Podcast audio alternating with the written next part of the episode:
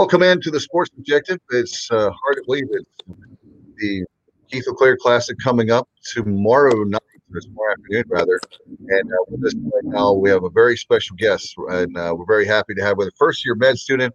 Very proud of her, Audrey LeClair, daughter of Keith LeClair. For those that don't know, and Audrey, thank you so much for coming on tonight. It's an honor to have you back.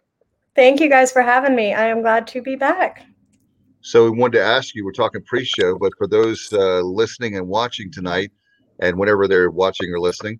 Uh, how are things going with med school? They're going. Um, I'm in COVID med school, so we are online and it's different and it's a learning curve, but we're making it and making the best of the situation. But um, definitely stressed out, but um, I'm living my dream, so I cannot complain too much at all. What What do you want to do with your with your degree? What What field of medicine do you want to go in? I'm actually torn going in. Um, I was kind of dead set on like pediatric emergency medicine. Um, but I really do kind of also love sports medicine, orthopedics. So I don't know. We'll see. Um, I'm keeping an open mind because with my luck, I'll I'll have a specialty I don't want to go into, and that's going to be the one I fall in love with. So I'm just at this point keeping an open mind about it all.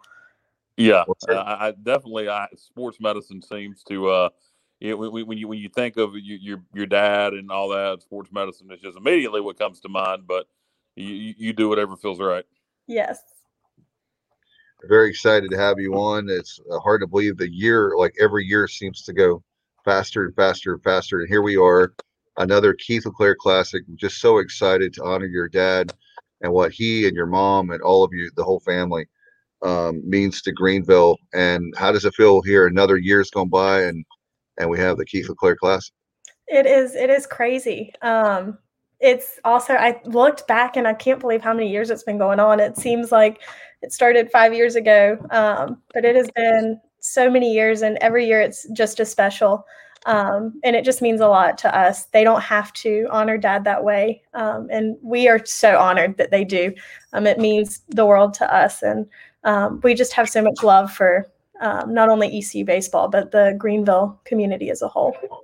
Audrey, normally it's a, a team field, excuse me, normally it's a tournament field with, you know, three or four other teams. This year, because of COVID, it's just a traditional weekend series with Appalachian State, but still, uh, uh, you know, having the Keith LeClair Classic couldn't let the tradition go go without a year, even though you can't have the normal tournament. Yes, and then we kicked off Mustache March, so just a lot of things going on um, this weekend. But it, I, it's really neat to have App and um, just the fact too that their assistant coach Britt Johnson is an ECU alum. It still kind of makes it special, even though it's not a field of three teams. It's just the one. Um, it's still neat, and their head coach, of course. I know you guys have talked to him, but Coach Smith is just an awesome guy, and it, I think it's going to be a great weekend regardless. Yeah, and also uh, to what an appropriate time for this. Uh, mm-hmm you know, we haven't been able to have any fans to speak of in the stands. And uh, this weekend, we will be welcoming back 30% capacity. So, uh, what, what a great time for that to happen. Yes, and I hope the full 30% is there. So if everybody's listening, oh. please, please, please. Oh, no, Audrey, no worries you, there. Audrey, let me tell you something. We gave away tickets thanks to Ryan Robinson uh, with ECU. He gave us four tickets to go away for Wednesday. That's the most retweets. I probably shouldn't say that, but that's the most retweets we've ever had and the history three years now of the show that we've ever had. So people are dying that they're dying to be in there in uh, Clark LeClair Stadium. They want to see their Pirates play. I mean, who could blame them? I mean, we saw Davis Searcy. I saw him on Facebook. He he was on a ladder to look over the fence last night so he could watch the game. That's the kind of passion. If anybody wonders why is it so special to be a pirate, that's the kind of fans fans we have there. Is to be climbing up a ladder so you can see over the gate, over the fence. Yeah, I actually saw that picture, and the first thing that came to my mind um, was actually, as you know, my dad used to get tossed out of a lot of games. Um, he loved to argue with umpires. That was kind of his um, his favorite hobby, I would say. And um, back in the old stadium, they had the band tower, football tower. I don't know what it was, out in right field um, and he would get tossed from games because it was before you could stream games. And he would go stand on top of the tower because he could see the field. Um, so seeing him on that ladder, I'm like, man, it, it just brought flashbacks because I know that dad used to go out in right field and watch the games after he got tossed like that. So that's awesome. Um, no, I didn't know. I didn't know that. Mm-hmm. Yeah, they did. They didn't. Uh, they weren't as strict back then. Now you get tossed to a game. They have a they have a law officer. Make sure you go back to your office probably. But uh, I uh, Audrey, we we had this conversation the other day with I can't remember. Maybe maybe Dave knows. Bubba would know, but he's not on here right now. Um, would, uh, one of your dad's former players uh, about how it's amazing when you really look at the grand scheme of things. Your dad wasn't a head coach that long. Mhm. Um, you know, East Carolina, Western Carolina, and the the amount of guys he coached that went on to be in coaching, that went on to be head coach and assistant coaches. His coaching tree. There are people that that coach for 50 years that don't have the coaching tree that your dad has. Yeah. It, I mean, it's incredible. Um, and it's even, for me, I think it's even um, more special that all of them have kind of found special teams and um, it's, they're always so fun to watch. And um, it kind of is when you look back, it's even for, I know us as a family, it's every year um, that he's been gone, it's like, oh man, like I cannot believe that we're up to, I don't know how many years it's been now, 15 years. Um, and it doesn't even feel like that long. And to think that he really didn't coach that long, um, it almost seems like he coached for 30 years. um, but it was only a few, but he made them count. So, No And doubt. remind- Good. Yeah. I'll- Yeah. I just want to remind fan, fans, still a little sidebar here.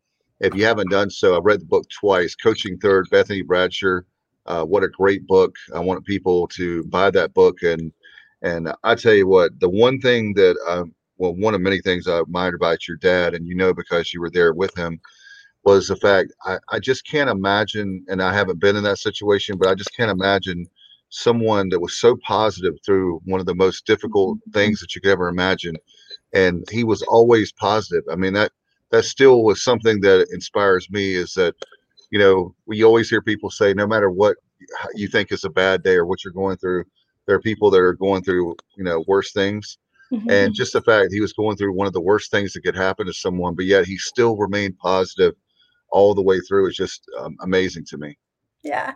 Um, and it definitely inspires me. That's where on days that I catch myself, um, even in med school or just a wor- something as simple as a workout, um, anytime that I get down and I'm like, oh, this is miserable or um, why did I choose to do this or, um, you know, anything negative like that, I just take a minute and I'm like, you know what? Somebody else out there has it worse than me. And um, I'm in a pretty good situation compared to a lot of people. So I know that um, his mentality of that has kind of rubbed off on me even in my daily life. So um, it's just incredible. Um, I it I still am just in awe at his strength and perseverance that he had. Audrey, you were um, I, I don't know how old you were when you when your dad got sick, but you were a little girl.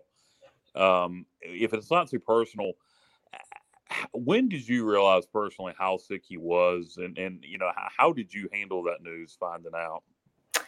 For for us, um, I was actually, and it's not personal at all. I have no issues talking about it. And if anybody ever has any questions about ALS, they're more than welcome to reach out to me. But um, for me, I was there. Um, I want to say it was in 2001 or early 2002, late 2001, early 2002. Um, my dad actually didn't feel that well, and so my mom was like, "Okay, like just get in the shower. Um, maybe it'll make you feel better." He couldn't quite pinpoint um, exactly what was going on. And he'd already seen doctors and they'd thrown out the diagnosis. And so we kind of already had that in our minds, but um, he actually collapsed in the bathroom um, on my mom. And so she had to call 911. And I was about five or six. And she had told me, you have to watch for the paramedics and like um, tell them that we're up here because she didn't want to leave him.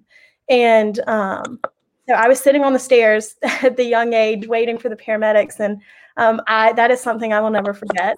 Um, just I was terrified. I was absolutely terrified. I had no idea what was going on, um, and I think that's when it kind of hit me um, that something was off, and that um, maybe things weren't going to be so okay. And that was actually the hospital stay that they had to make the decision of if he was going to be vented or not. Um, so when he came home from that, that was kind of a whole change in our lives with the vent and the feeding tube and all of that good stuff. So that I think was the first moment for me that I realized um, things are different. Um, but of course, also being so young, we easily jumped into a new routine and it just became right. normal um, for the next five years. Yeah, it kind of gave you the. I'm sorry, Kyle. I was just going to say real fast. I kind of gave you the path of what you wanted to be, right? I mean, your purpose in life because of your dad's diagnosis. It seems like. It definitely did. It, and without it, and I say that all the time, without him going through what he did, I don't know that I would be where I'm at today. Um, so it definitely had a huge impact. Yeah, no doubt. As you know, you still talked about your dad's players and the assistant coaches, the impact you had on their lives. But obviously, you're his daughter, so you know, and, and, you're going to school to be a doctor now. So you know, who knows? Maybe you'd have done the same thing anyway.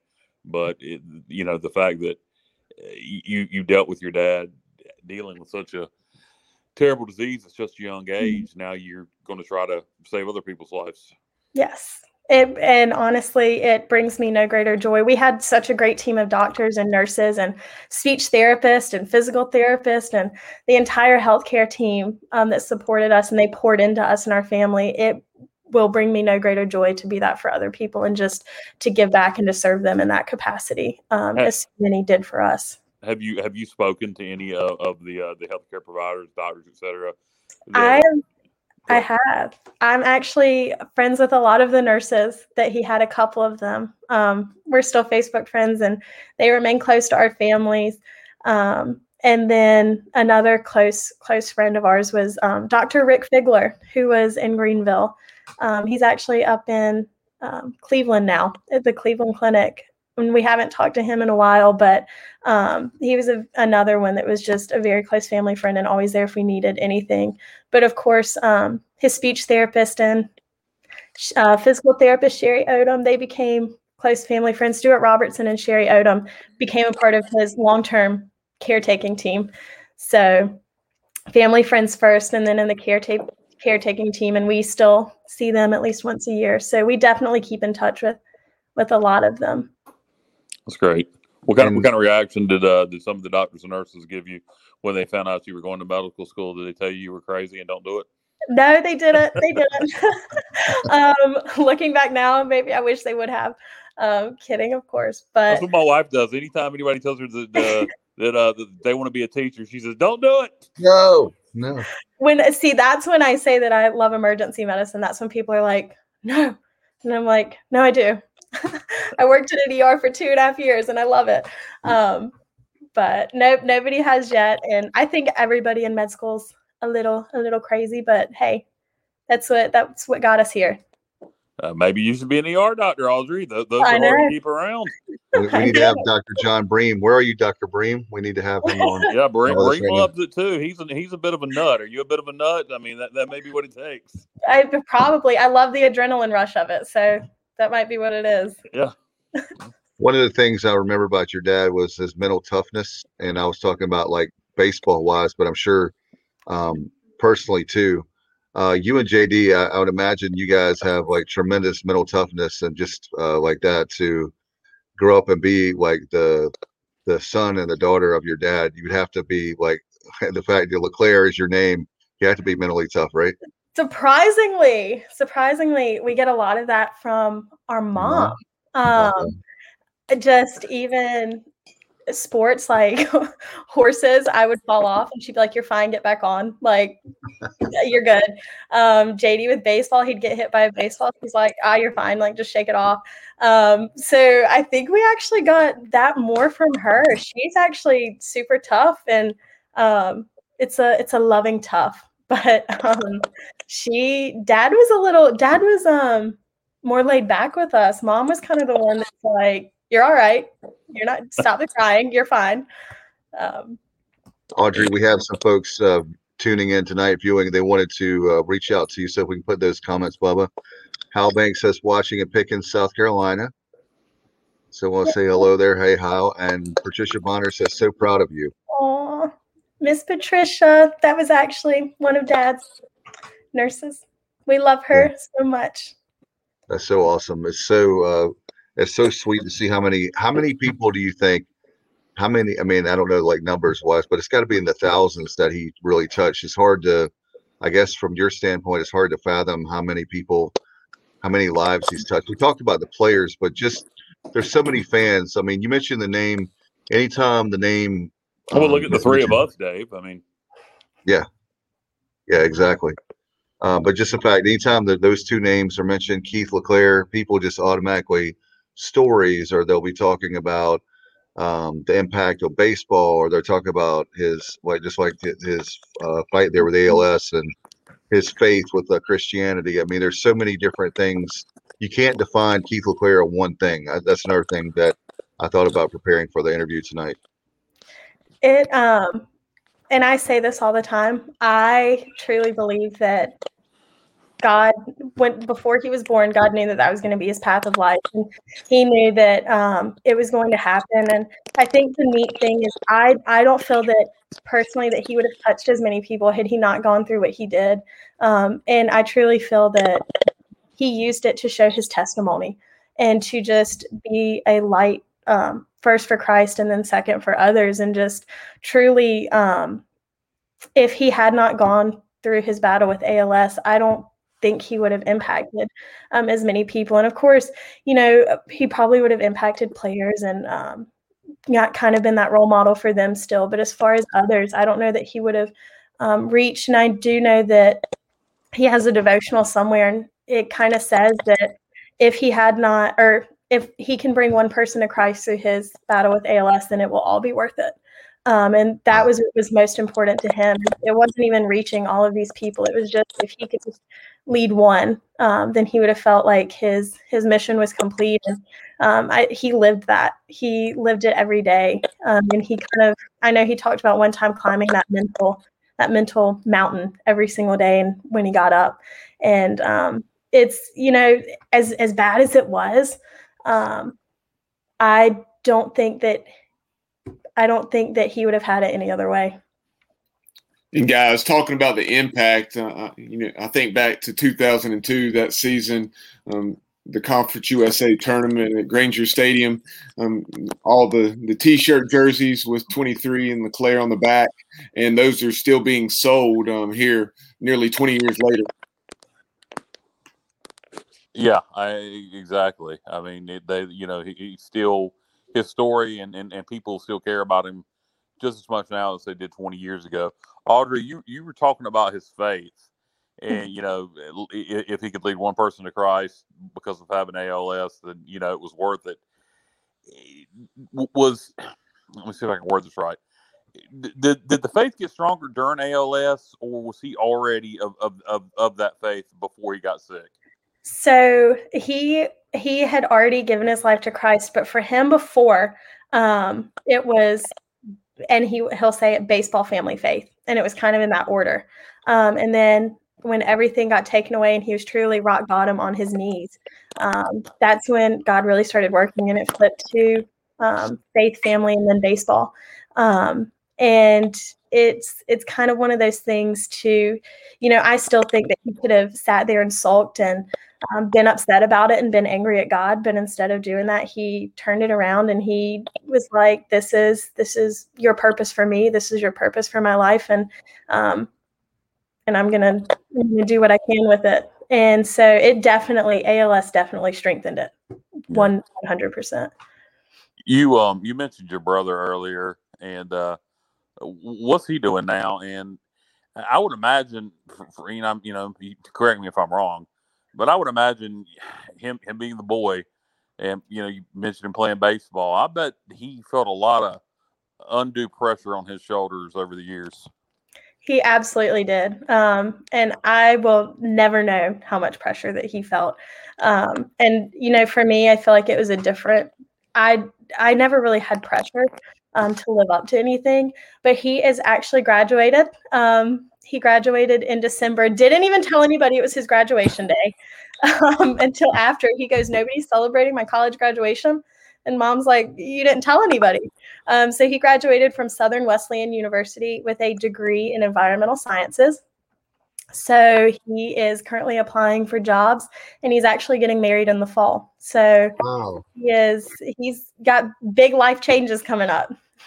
That's awesome to hear. That's so awesome to hear. You know that you always wonder when all that was going on, and then you know to the to now, like what has happened to just not only this case, but just anybody like that you've come cross paths with, or um, and as you know, with the Pirate Nation, with our fan base, that you guys are always our family, and you wonder what happened to them, what happened to former players, coaches, you know, the families of of uh, the coaches and, and those kind of things. So it's really awesome to hear that that he's doing very well. Yes, we all, we still think he's going to end up as um, the next crocodile hunter. He loves to be outside. He loves animals. Um, loves snakes and deer and turkeys. So we always joke around that he's going to end up with his own TV show one day. Um, but for now, he's gonna he's just gonna stick with the environmental sciences. So we'll see. We'll see what he ends up as.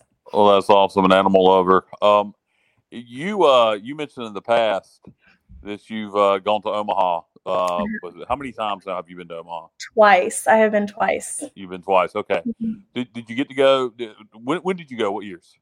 I went 2013 and then I went 2019. Okay. So you were there for Michigan? I was, yes. How was that? How, how was the experience being there and, and rooting on the Wolverines? It was incredible. Um, and setting out, we didn't know how long we were going to be there. We went ahead and just booked for a week. And, um, you know, our trip out there was a mom could kind of compares it as the road to Omaha with teams because um, it didn't go as planned and we had a lot of unexpected turnarounds and we ended up driving literally halfway across the country from South Carolina to Nebraska. Um, but it was absolutely incredible. Um, I got chills when I first went in the stadium in 2013, and I got chills when I walked in in 2019. Um, it's just an incredible place to be, and it's so neat just to be around um, fellow baseball lovers and people that all have so much passion for the game. And uh, there's really nothing better than you just watch baseball all day. There's two games a day, or yeah, two games a day. I think. I think it's cheap. Anyway, you watch baseball all day, you eat good food, you hang out, uh, you shop. So it's it's an it's an incredible experience, and I just I know that the emotions when ECU finally makes it are just going to be um, an insane amount and incredible to see. So. Yeah. Speaking well, of a hard ticket to get. I know, really. Well, what I've been saying all along is, you know, this this this this battle to make it to Omaha goes back even further than your dad, goes all the way back to Coach Overton, Coach. Even before that, all these yeah. regional appearances without going to Omaha. And yes. you know what we're going to do, Audrey? When Cliff gets us there, we're going to win the damn thing. Oh, they're not going to give any less than 110%. I have no doubt about that. And I, and I think we're going to get no there. pressure, I think, man. I think, I think well, I'm, I'm telling you, I, I believe in our baseball program and I think we'll. Uh, I think we'll get there sooner rather than later. You wouldn't surprise me if we do it this year. Would surprise me if we do it next year. Uh, Don't you get me in trouble. You're going to get me in trouble with uh with Cliff. Oh, we're talking about Omaha. Cliff, hey, look, look, not Audrey. Look, hey, look. You know what? Your dad talked about Omaha constantly. So, so uh, I'm doing nothing but what your dad would do. he, he would be talking go. about going to going to Omaha, and uh, look, and I think I think part of the problem with that is, and the reason Cliff gets aggravated with it, is this year's team has nothing to do with all those other teams that haven't gone to Omaha. This yes. year, this new year team can do nothing about but doing what they can this year, and and I think the pressure ends up coming from fans who we ain't never going to get to mm-hmm. Omaha. Well, this year's yeah. team has nothing to do with any of the other teams that didn't go. Exactly, great point, Kyle. Yeah that uh, speaking of Cliff, uh, I was going to ask about Cliff. Uh, I asked him about the Keith LeClair Classic last night. He was devastated. He told me that uh, you know how much I think of uh, of him, and but you know he was so hurt. But um, the one thing that I love about Cliff is the fact that in fact he is such a huge pirate, and it's not like oh you know he took he took the accountability responsibility for the loss. Mm-hmm. Um, and going back to the the coaching tree, how cool is it that a disciple of your dad, a player of your dad, is coaching the team? I, it's it's so neat. Um, I actually remember um, when we had kind of heard rumors back when um, he was going to get hired, and mom and I and JD were kind of like, I don't know, like maybe maybe he really is. And you always kind of hold your breath because you never know. You you just read things and you don't know how true they are. Um, but she was ecstatic, um, when she found out that he was going to come back, and um, she was even more honored that he asked to wear Dad's number, and um, it's really special for us to see him um, because he really does embody everything that Dad Dad envisioned and more. Um, he has just done an incredible job, and he he loves he loves ECU. Yeah, no doubt. Um, how obviously, you know, Cliff keeps in contact with you. Um, how's the current administration done? Uh, do, do, do they reach? You know, with the Keith LeClair Classic, do they reach out to you guys? Do, do, do, do your does your mom ever hear anything from Gilbert or, or Ryan Robinson or anybody? So mom handles all of that. Um, we, I actually think um, it's more kind of she communicates with Cliff back and forth. Um, but we, we we see everybody when we come into town, um, and we have met Jon Gilbert, and he is such a nice person. Um, and I really feel like he loves the university too. So everybody is just so nice when we come back, and um, of course we love being back and meeting meeting everybody and seeing everybody. Good deal. And unfortunately, uh, I'm assuming you're you're you're, you're not going to be there tomorrow, so uh, you're, you're going to miss this year's classic. I have an exam. I have an exam tomorrow. So. okay. Well, we'll, we'll, we'll excuse you this year. But I'm sure we. I'm sure we're probably going to try to make it back um, at some point this year. Yeah. Here just a few minutes ago, you referenced Britt Johnson, obviously East mm-hmm. Carolina alumnus, Eastern North Carolina native, uh, absolutely loves the Pirates, even though he obviously wants the Pirates to lose three games this weekend. But uh, you know, I was talking to him earlier, and you'll hear that, folks, here in just a few minutes. Um, he was talking about what an honor and privilege it was to recruit JD when he and Kermit, uh, Kermit Smith, that is, App State's head coach, were at Lander. Yes, they mean the world to us. Um, and I think it was it was kind of an honor for JD. He he loved meeting them and uh, sitting down and getting to know them. Unfortunately, they left for App before he got to play um, play for them, but we think the absolute world of them both. Yeah, Bubba, she, she had mentioned Britt earlier, and I had totally slipped my mind that he was one of your best friends. well, that something very else, Something else, Dave, that I wanted to bring up while we're on JD is you're talking about his passion for the outdoors and hunting. That, that's something that he shared with your dad, correct? It is. Um, he's probably a little more um, into it than dad was. And it was just because um, dad really didn't have the time. So anytime summer when he wasn't out recruiting, and then in the fall, um, kind of after fall ball concluded, Christmas, Thanksgiving, um, he would he would go try to deer hunt. So he loved it, just being outside. And I think I don't know. I guess there's something about sitting in a tree stand quietly. I'm not very good at it. It's not it's not my thing. But um, yep, he and Dad both shared that love of the outdoors for sure. Did you go with your dad uh, hunting any, Audrey? I did not. Nope, that was not that was not my thing. Um, I was actually the one crying to get on the bus with him, um, and my mom's like, "Please!" So she just stops crying, like, take her on the bus. Um, but no, my brother was the hunting one. I was just the I was the one that was always crying. So so, so, so, does your brother deer hunt? What does duck hunt? What, what, what, is, what kind of hunting does he enjoy? Everything. Um, his favorite is deer. Second favorite is turkey, and then he's just now started getting into um, duck hunting a little bit. Look, you tell JD, you tell your brother if he wants to really hunt, and he ain't done no hunting until he gets him until he gets him some Walker Hounds or some Black and Tans or maybe some Blue Ticks, and he uh, he gets some old rednecks, and he and he gets a pickup truck and a dog box, and he goes in the woods in the middle of the night and he goes raccoon hunting. No, that is that is mom's one. She's like, please, just she does not want him to get into that. Um, she's like, I'm good with the deer, the turkey, and the duck. Let's just keep it at that. Hey, you uh, got to go coon hunting. If he, if he, if he if he doesn't look, coon hunting is so unique. You either love it or you hate it. The the one thing I liked about it is it's the one hunting you can do. You can talk all you want. You don't have to be quiet. So you, you, you can sit at the truck and just talk to the guys, drink a beer, and then wait for the dogs to tree, and then go walk through the woods. Yes. So it's it's it's, it's different. Definitely different. no doubt. So, um, do you think uh, before we let you go, we got a few minutes? I know you've got a big exam tomorrow, so we don't we could talk to you all night about baseball and life and everything. Uh, but we want to put this comment up here. He says Keith was still as an inspiration to me and so many people This is from Hal Banks. Coaching Third is a very inspirational read.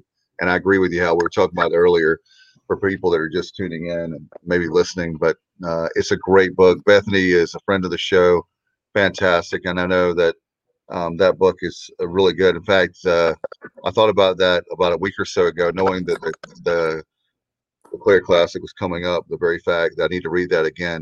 It's an easy read. It's just a tremendous. And where can you get Coaching Third now? Is it is it available? Uh, where, where, Audrey, do you know where the book's available at now? I want to say Amazon. Amazon, definitely. Yep. Okay, is where- Amazon. Mhm. And and I would and I would I would bet you, and I don't know this for a fact, but I would bet you UBE has it. But uh, okay, so Amazon for sure. Yeah. Yeah.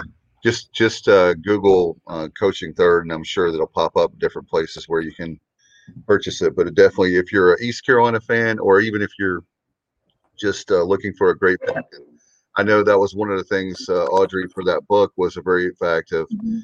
um, for people um, to read his testimony and and find out more about uh, Christ. But also, I mean, just there's so many great life lessons, um, and just the just I said a lot, but mental toughness um, about him that you'll find out more if you read the book. Yes, definitely.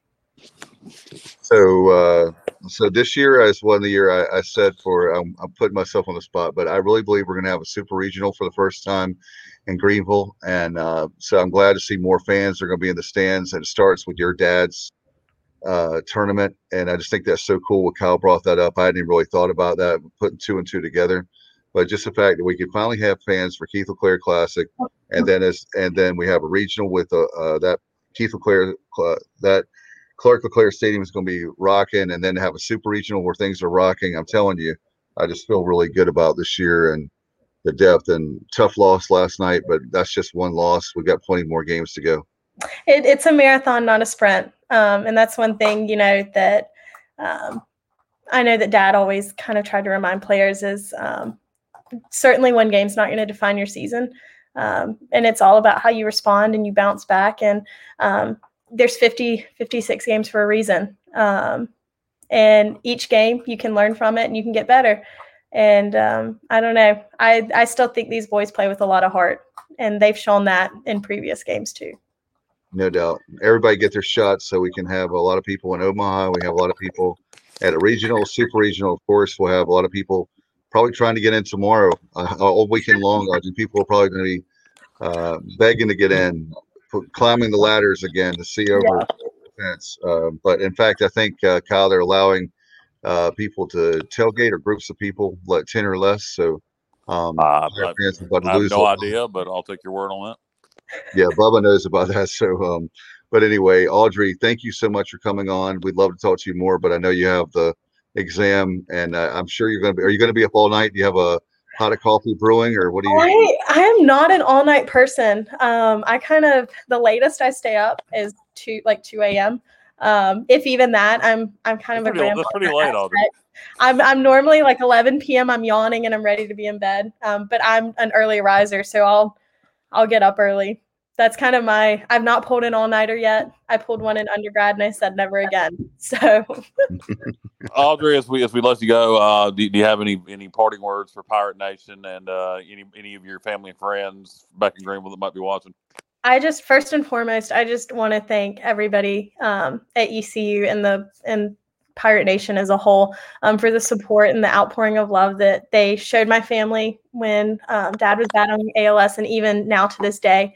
Um, and I just I also just want to encourage everybody to support these guys. Um, I know for me, it's tough being in school with COVID, but it's got to be even more tough on on these these kids and, and that's kind of what they are they're kids they're young and i think people forget that at times. Um, but just support these guys and support the team because i know it's tough on them.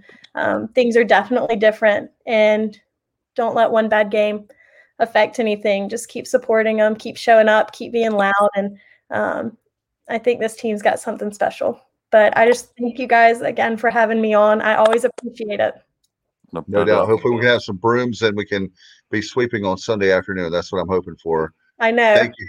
Good luck to you on the exam, and I know you do well. And we'll talk to you again soon. Thank you so much thank for you so on. much No doubt. Thanks, a lot. Audrey Claire, thank you. and Have a good night. You too.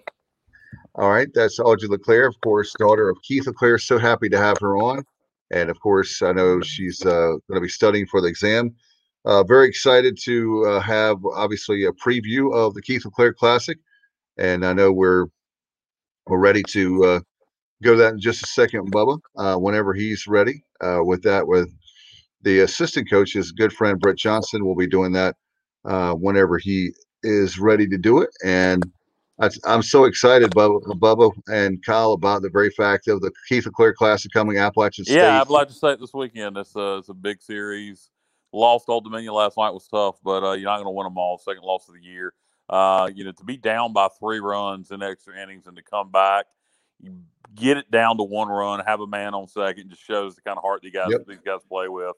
So uh, no, this this team is is a long season. It's a marathon, not a sprint. And uh, you know, two losses so far on the year. You ain't going to win them all. It's not football. Uh, so uh, just the way we fought last night just shows uh, the heart this team has, and uh, hopefully we'll take three this weekend.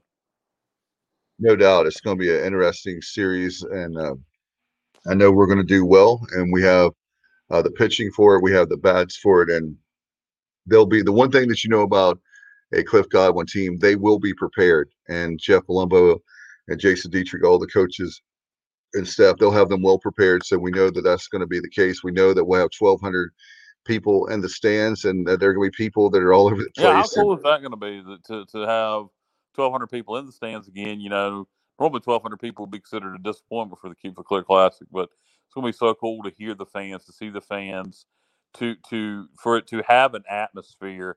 I would imagine that's going to be one of the loudest 1,200 people you ever hear in your life. Uh, Friday night, there, there's going to be a lot of a lot of people that there's going to be a lot of people that that's their first time you know, except maybe going to a restaurant or something. That's their first time doing anything like that in a year. So uh, there's going to be some emotion let loose tomorrow night, and uh, hopefully it'll coincide with a nice Pirate victory. We're going to have the time of our lives uh, this weekend, eh, whether you can be at the games or not. Some of us have to work, so uh, that would be the case, and uh, some of us won't be able to get in. But well, uh, yeah, you, you, 1,200 people. You know, you, you got a lot of people that just don't qualify because so many people buy multiple tickets that it, it's not you know 1200 fans that that that are going to well let me rephrase that it's not 1200 different pirate club members that, that are getting in it's you know people buy multiple tickets so it's really it's a limited crowd but that's fine i'm just glad the ones that can get in are going to be there and if you can't go hey by the way if you're listening and you can't go, make sure somebody's using your damn ticket. There's only going to be 1,200 people there. So if you can't use your ticket, give it to somebody else.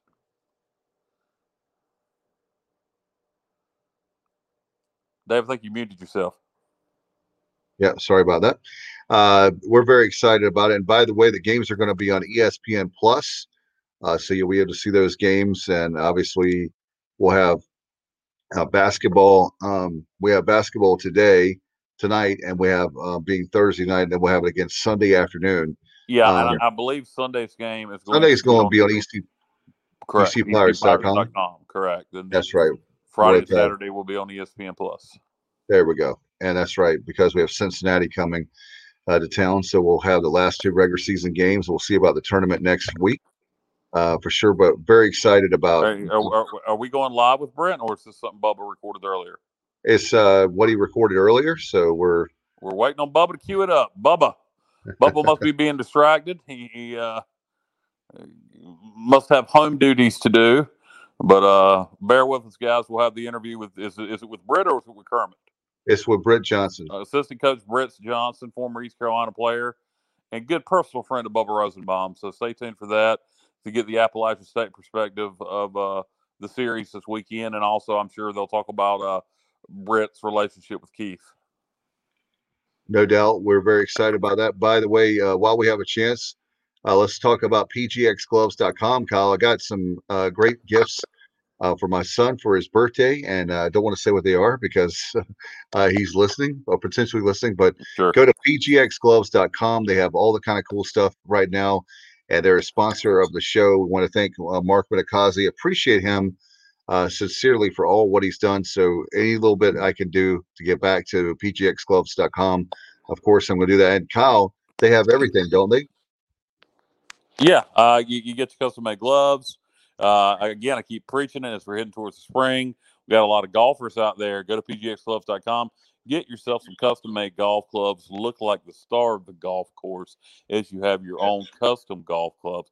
Don't forget about the swag, Dave. They got t-shirts, they got hats, Yep. they got they got pirate theme uh, merchandise. They got their their cool logo with the uh, with the lion and the sunset. Uh, go to pgxgloves.com. Put in code ECU and save yourself twenty five percent. And hey, Dave, you know what you can do when you're wearing What? those PGX gloves?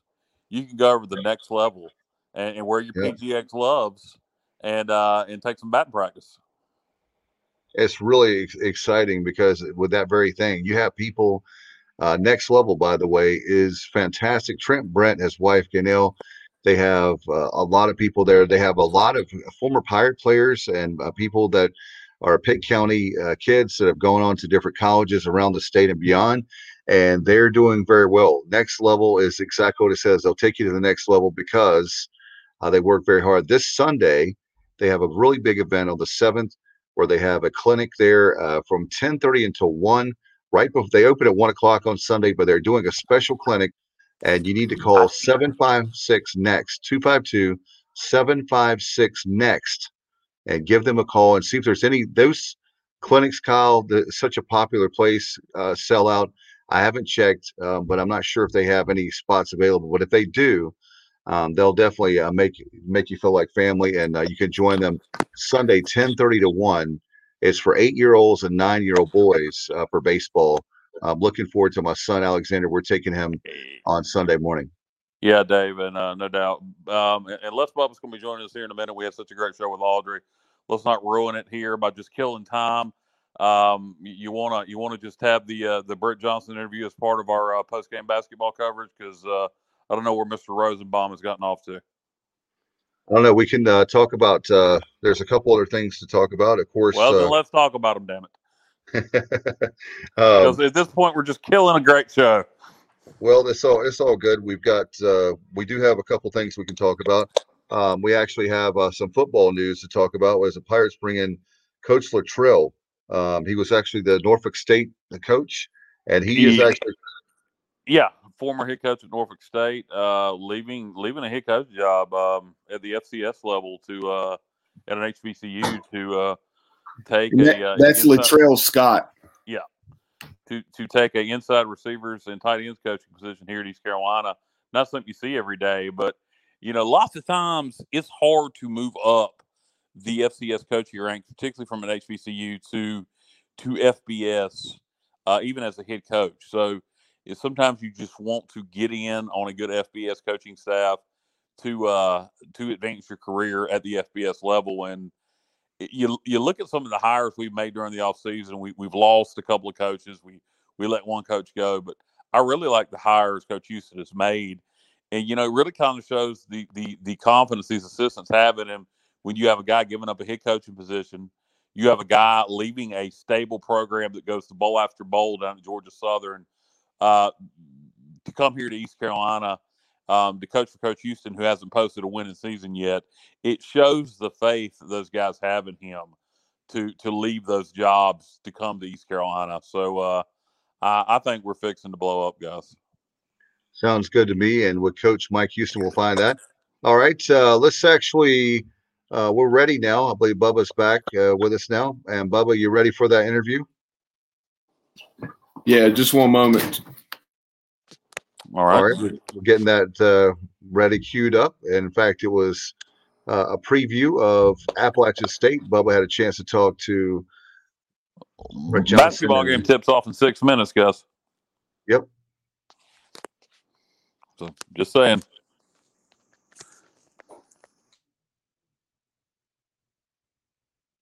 All right, here we go with that interview Bubba has, and we'll do that. We'll do that right now.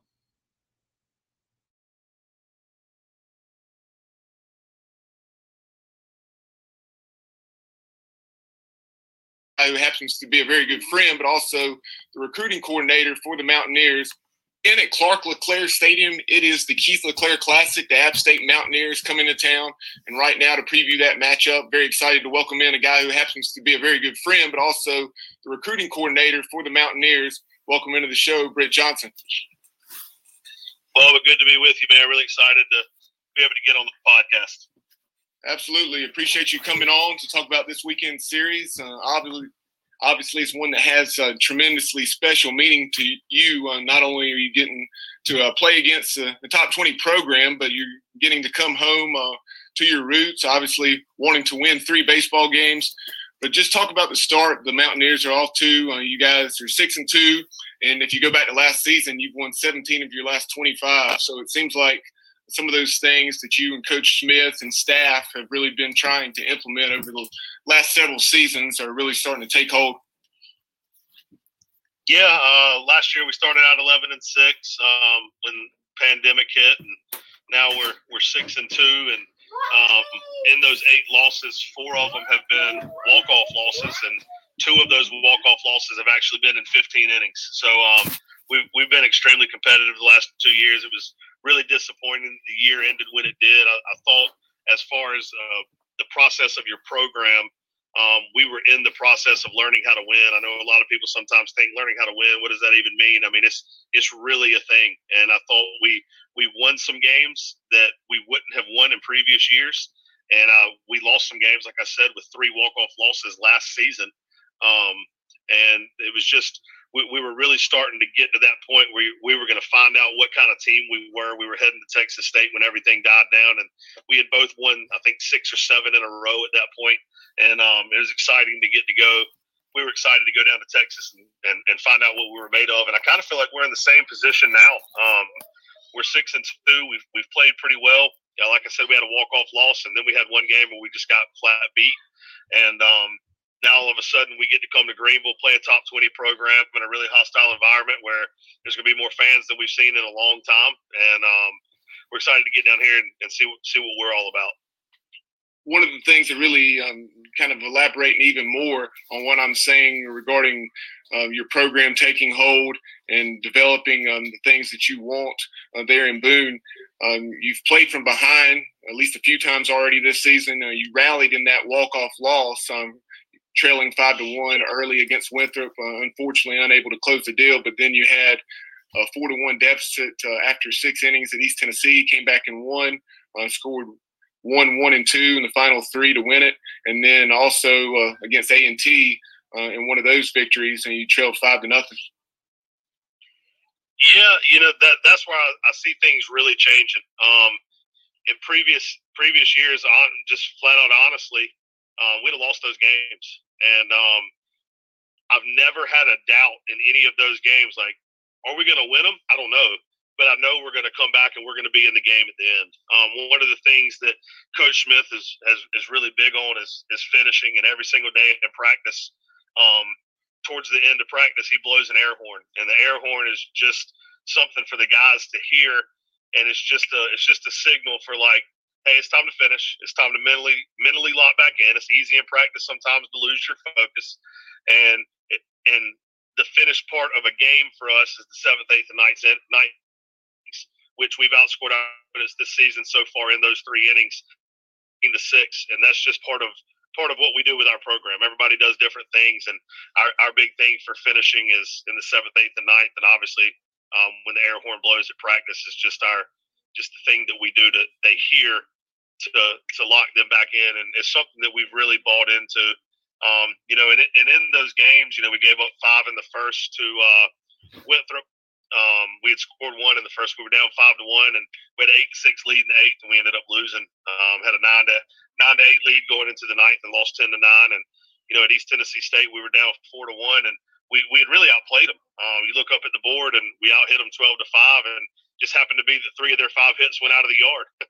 so um, we were we were able to come back and win that one and get a big hit in the ninth. And and those are those are just the small little things that you see. And it, not only is that part of learning how to win, but it also every single time those little moments happen, there's 35 guys in the dugout that are starting to believe just a little more and a little more and a little more. Let's take a look at the club offensively. I know when when yourself and Coach Smith, when you guys were down at Lander, um, those clubs could always really hit. Um, when you got to Boone, you knew it was going to take some time. Uh, you had to get your players in.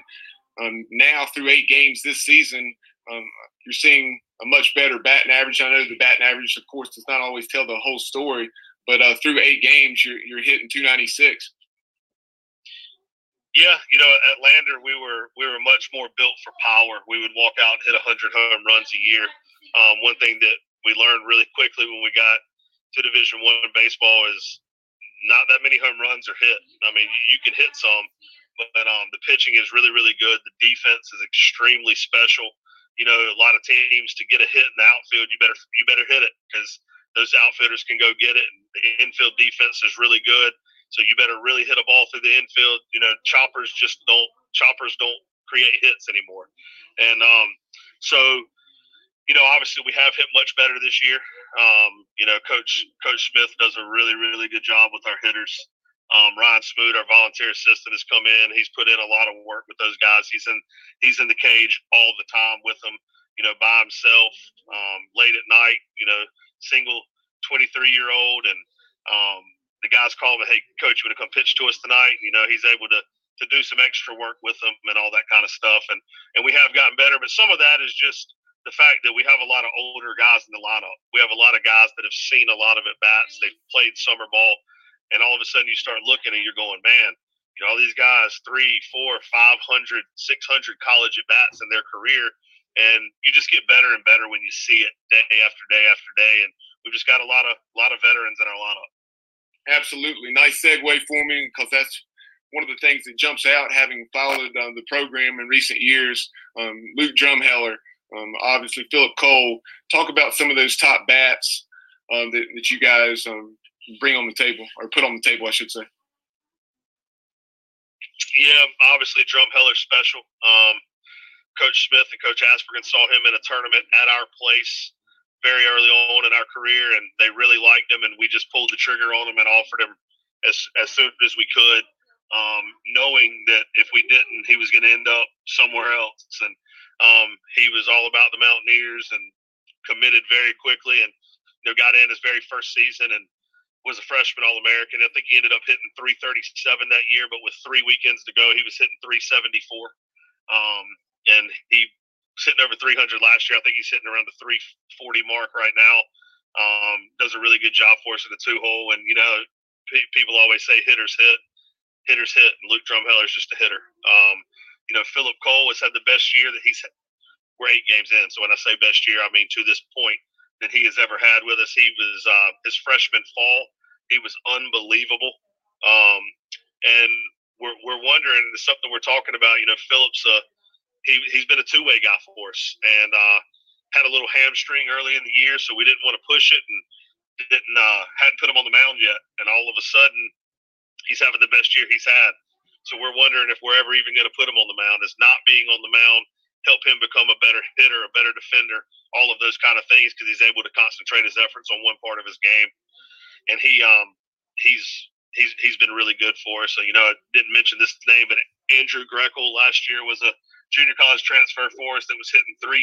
I think when the season ended with five doubles, a triple, and four home runs, and um, he's kind of gotten off to what he would consider a slow start. He doesn't have the batting average that he would want, but he's been able to really put together some good at bats and get on base for us. Although the hits aren't falling, and we, he is such a good hitter, they are going to start at some point. So when they do start falling, he's he's just going to add another dimension to our lineup that we're we're really excited to get before we shift over and talk about the team defensively and obviously the pitching staff, um, talk about Alex Leshock. I, I know, I know um, just seeing his numbers. Uh, we talked um, way back when he was a freshman coming out of, I guess, Marvin Ridge High School down in the Charlotte area. A tremendous talent, an excellent athlete who also played football. Um, he's battled some injuries and different things throughout his career, but I know he's off to an excellent start, batting 400. Yeah, he is. He uh, you know, he led he led us in hitting his freshman year. He's an interesting story because we were recruiting him in football and baseball, and um, you know, it, it's a if if he was to go play football, we couldn't offer him any money in baseball. If if he was to be a walk on in both, there's some NCAA rules that are interesting, and um, you know, it's fun. We we brought him in for the Union game as a recruit for football. He went down and loved it. And the next weekend, football brought him in. We were playing Miami at home, and he kind of joked sometimes that when he saw Miami's guys on the field warming up, that's when he decided he was just going to play baseball. So actually, after that game, he came up and committed to us when the game was over in the parking lot of our baseball stadium after the Miami football game. And um, we're you know he, he led us in hitting his first year. Um, and then the last two years has bat, has kind of battled a hamstring. Each year he's he's got a little hamstring tweak. Um, he's a like you said, he's a tremendous athlete. Um, can really run, and that's really what his game is built around. And this year, he's been able to stay healthy. He had a really tough year last year. Um, he would tell you it was a it was a really bad year, and it was. Um, you know, we had to take him out of our starting lineup. He was really struggling offensively, and him and Coach Smith got together, and um, you know, with technology now, FaceTime and video and all that kind kind of stuff is so important. So he was able to go take his swings during the day, sometimes with Coach Smith talking to him while he was hitting, talk talk him through his swing, talk him through what he wanted it to look like. He came back this fall and was really really good, and you're, you're starting to you're starting to believe as a coach. You're going, man, if Lashak can Lashak can be good, we got a chance to. You know, this is going to be a real boost to our offense and just our team in general and then it gets to January, and, you, you're still wanting to believe, but he's had those two years with a hamstring, and you're going, we got to keep that hamstring healthy. When knock on wood, right now he's been extremely healthy. Um, some of his hits, you see the 400 batting average, are just flat out his athleticism. He may hit a chopper, and if your shortstop doesn't come get it and get rid of it fast, he's safe. It's just a done deal. He he runs that well, um, and he's and he's just elite in center field. When there's a ball hit out to center field, um, it probably better go over the fence or it's getting cold. And um, he's he's really changed our team defensively and offensively. I don't think I don't think we could have ever expected what he's doing offensively through eight games. Um, really, really special. I think he's hitting 400 with like a 545 on base, and that's the most important thing for him. Obviously, 400 is going to be hard to keep. Nobody really hits 400. That's that's hard to do. Um, but if he can continue to get on base at an extremely high clip. He just makes us so much of a better team because he's got a chance to score every time he gets on. Defensively, things have been very clean this uh, thus far. 987 fielding percentage, just four errors in eight ball games. Yeah, we've we've played extremely well. Um, defensively, you know, I, I really think that um, the thing that makes us what we are defensively, obviously, you got to catch it and throw it, but we have a shortstop in Bailey Welch, who's a who's a senior and has played a lot of baseball, and he is just a vocal lead of everything on defense. Not let us take a middle break defensively. We are locked in the whole time. Obviously, we've got players that can catch it and throw it and do a really good job with that kind of stuff.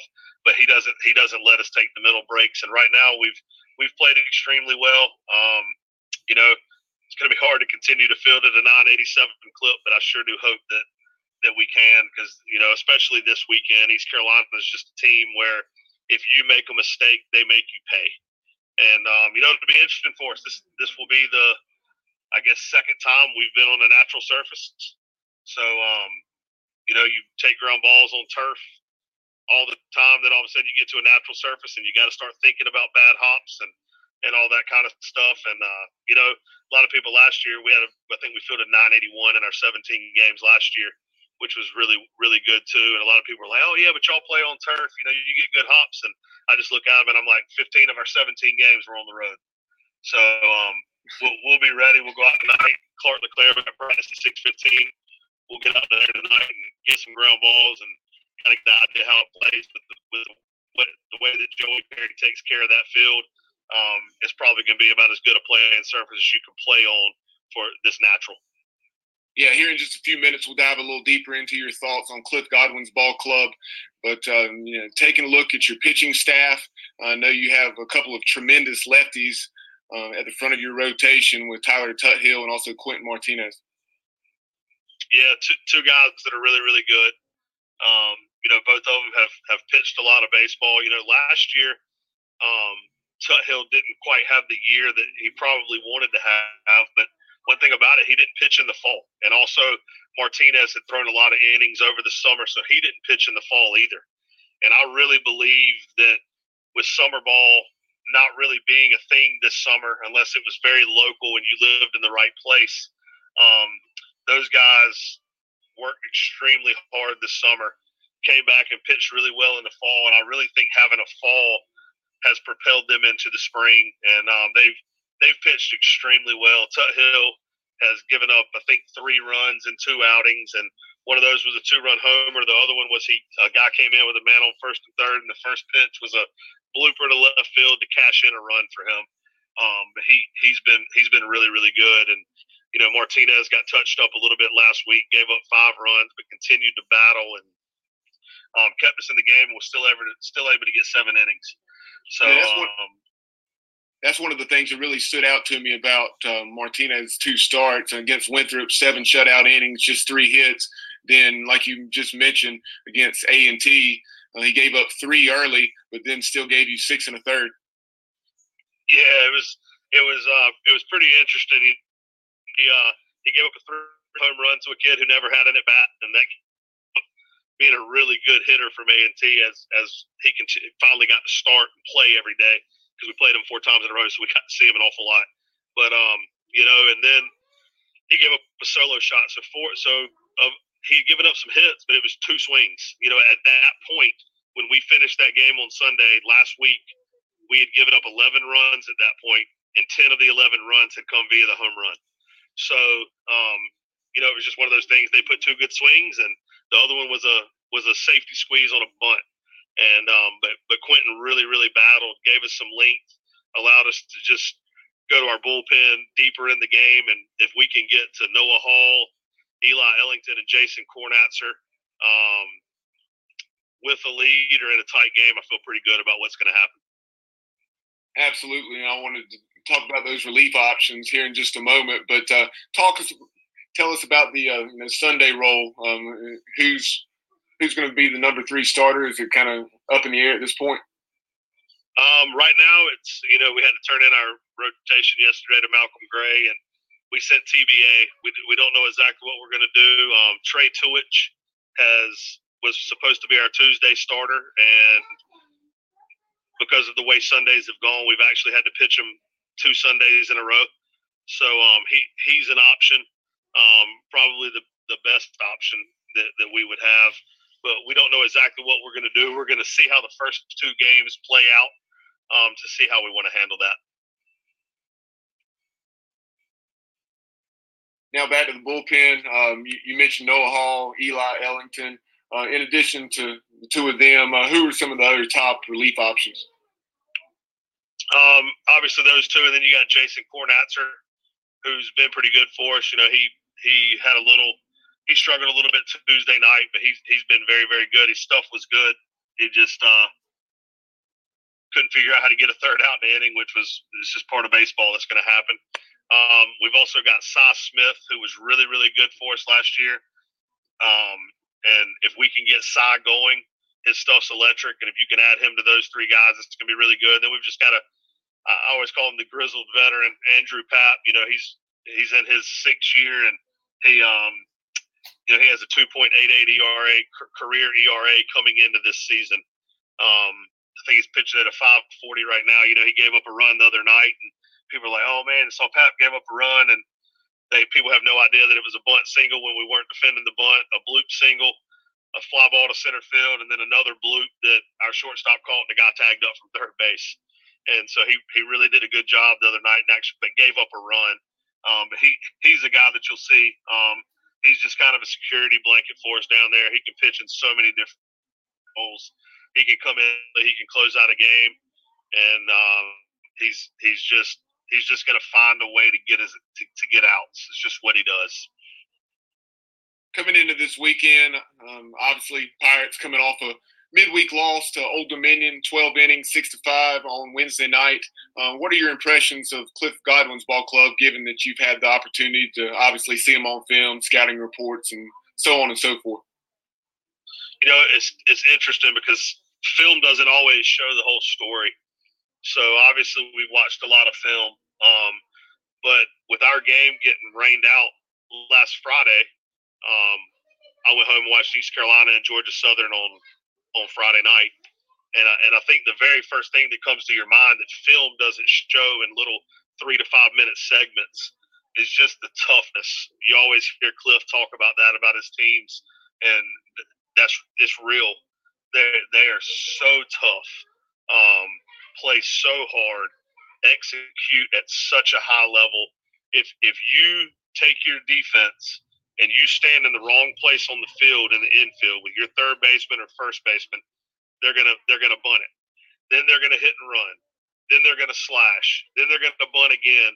And, and they can just really speed you up on defense and force you into mistakes. And the thing that's so impressive about that is is how they execute it at such a high level. Their bunts are extremely good, extremely well placed, ex- like great pace on the baseball to really force you to have to make a play. Um, puts a lot of pressure on your pitcher, puts a lot of pressure on your catcher. Then all of a sudden they get on and they steal. They're just so multiple in what they do. Um, and then at the same time, you, you see the Duke game, they can walk out and hit three home runs, and all of a sudden you're just like, what in the world just happened? Um, you know, pitching wise, obviously at the, the front of the rotation with Smith and Kuchmaner, you've you've got guys that are just veterans that have just done it over and over and over again.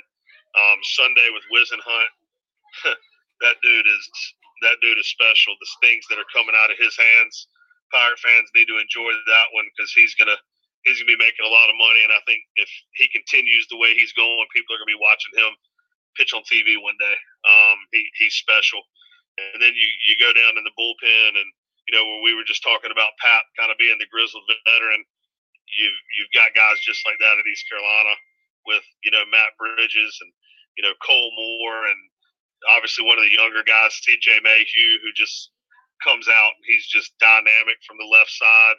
They, they've got power stuff. They've got power breaking balls. They mix extremely well. You don't and you know you, they get pitches out of the they get swings out of the zone because their stuff is so good and um they're just they're really really multiple they do really hard to defend really hard to hit again to walk you they fill the zone up. Um it's gonna be it's gonna be a, a huge test for us this weekend um because I think the team that makes the fewest mistakes is gonna win. A couple more questions for you um you know just taking a look down the road um, just talk about um, what the Mountaineers have ahead after this three-game series against East Carolina. Um, you know, non-conference wise, and also uh, a very challenging Sun Belt schedule. Yeah, um, funny you asked that because I know that we play Wilmington next weekend, and we don't have a midweek. Beyond that, I could honestly not even tell you who we play. Um, I've, I've really tried hard to to stay in the moment this year one of the things that's obviously helping me stay in the moment is having a pregnant wife that could have a baby any day. Um, so it, I, I, do know we play Wilmington next week. Obviously, the Sun Belt is an extremely good league. I don't know who we open up with. I don't know where we open up any of that.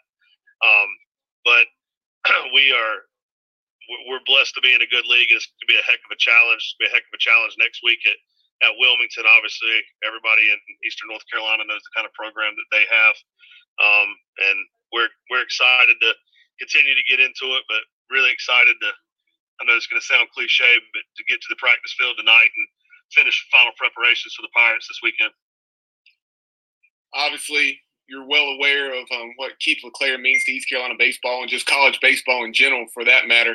Uh, I know he means a tremendous amount to you. You wear the number 23, and so just talk about um, how special it is for you guys um, to, to play in the Keith LeClair Classic.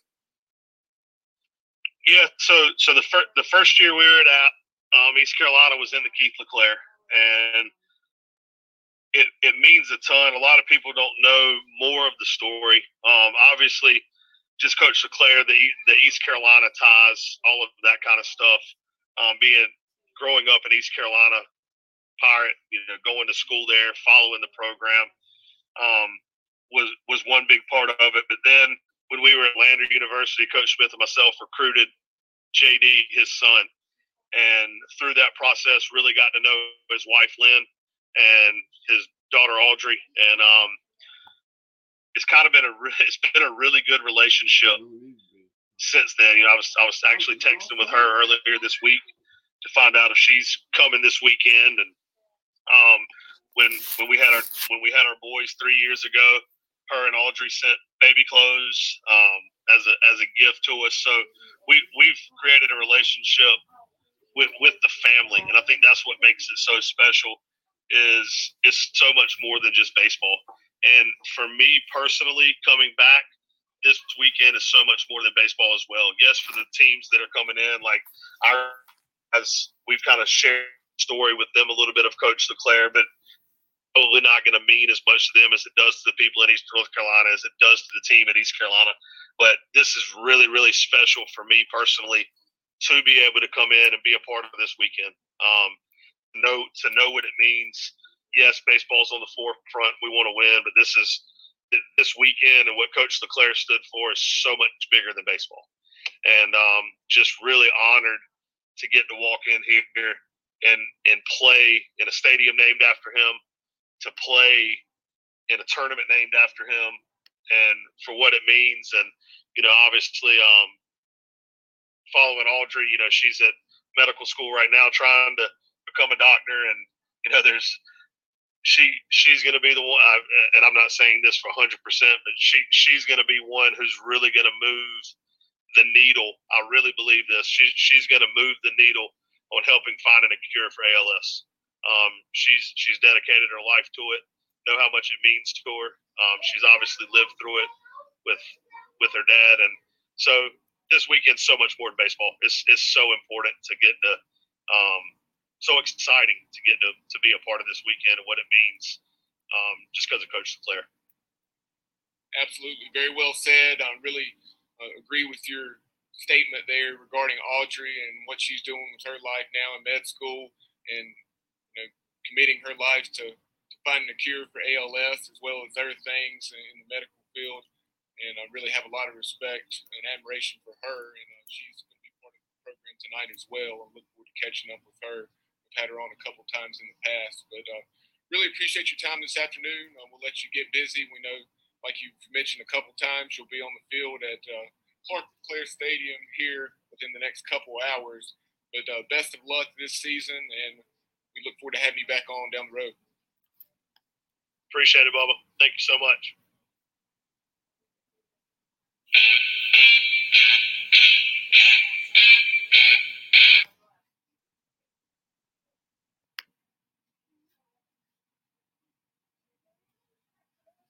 Really appreciate Britt Johnson uh, coming on with us.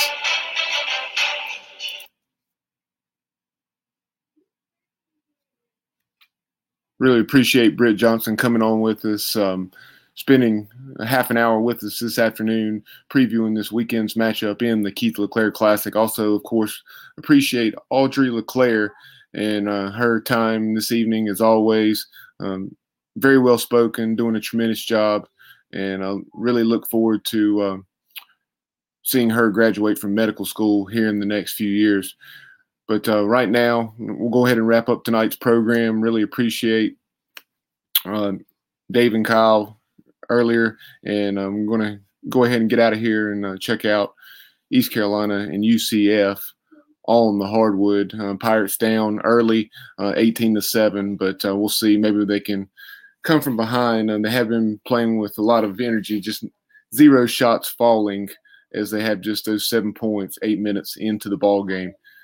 Remember to follow us on social media on Twitter at the Sports OBJ, on Instagram at the Sports Objective. Like and follow us on Facebook and subscribe to our YouTube channel. Until next time, go Pirates.